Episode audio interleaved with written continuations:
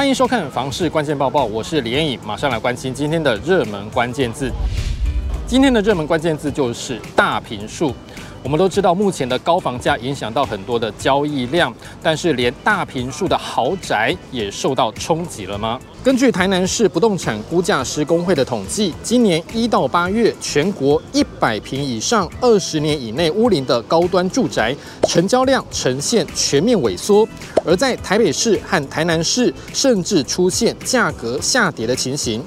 台南市不动产估价师工会副理事长庄银琛表示，从二八法则来看，百分之二十的富人掌握了八十趴的财富，所以高端市场的买气变化是整体房市动能表现非常值得关注的指标之一。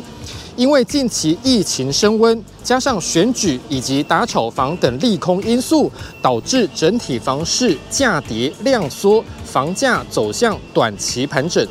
这份统计数据显示，今年一到八月，六都的豪宅销售均价还是以台北市最高，每坪达到九十三点三万元，但比起去年同期的九十八点八四万元，还是有明显下跌。然而，虽然台北市豪宅均价下跌，交易量却没有成长，反而重挫四十七点三五趴。台南市也呈现价量都下跌的情况。豪宅均价来到每平二十五点八三万元，小跌一点九五趴，但是交易量却是大幅下跌七十四点八三趴，是六都当中交易量减少最多的地区。至于新北市、桃园市、台中市和高雄市，豪宅的均价虽然都有上涨。但是交易量都是大幅度下跌的情况。台南市不动产估价师公会资通会主委林立洲指出，豪宅价格转跌，显示出市场最有购买力的族群也开始松动了。当买方不认同卖方所开出的价格的时候，自然影响到交易量。今天的精选新闻，我们持续来关心台湾的房价什么时候才会开始降温呢？房产专家胡伟良认为，下半年房市受到景气影响，资金缺口变大，中古屋降价的机会比较大，但是新城屋和城屋的涨幅和溢价空间就比较小。国立台北大学不动产与城乡环境系教授彭建文也说，短期间想要房价下跌，明显有难度。所以，如果现阶段买房子只是为了要投资，恐怕不太适合。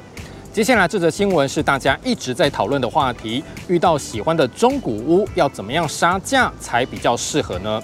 房市专家 Sway 认为，屋主心中的底价加上房仲的卖屋中介费用，再加上两成以上的溢价空间，就是等于你看到的开价。